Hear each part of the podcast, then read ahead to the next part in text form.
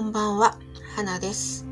この番組は自分のなりわいである本業にオーナーシップを持つことを教えてくれたポジティブ心理学と自分のマインドセットを幸せになるという方向に変えるための学びであるコーチング。この2つを実践しながら思うことをお話ししています。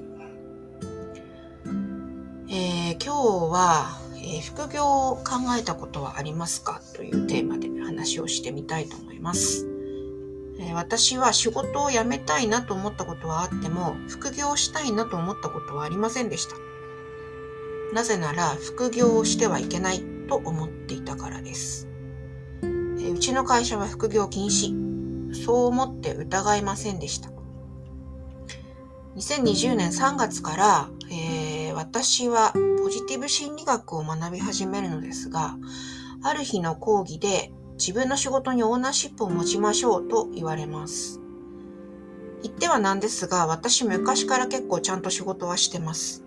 でも、それまでは比較的大きな組織で働く私が自分の仕事にオーナーシップを持つなんてどういうこと？って感じでした。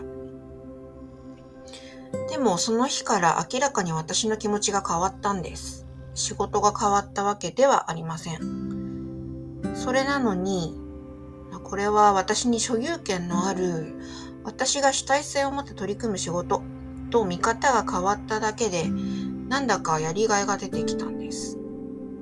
それはやらされ感がないというか、そうやって本業に一生懸命になっていきましたが、あれ？私この仕事だけで終わっちゃうの？って思うようになりました。それは企業皮膚未塾に入塾したからかもしれません。世界中に自分の好きなことを追求している人がいる。そんな人とリモートで気軽にお話ししているうちに、あれ、私このままで大丈夫？って思うようになりました。その時から私の好きなもの探しの旅が始まりました。そして副業。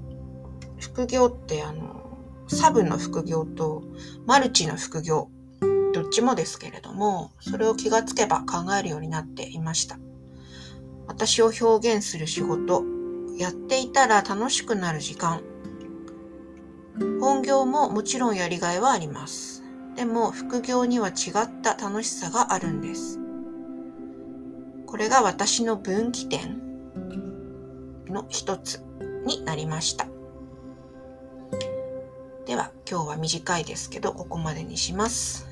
また聞いてね。バイバイ。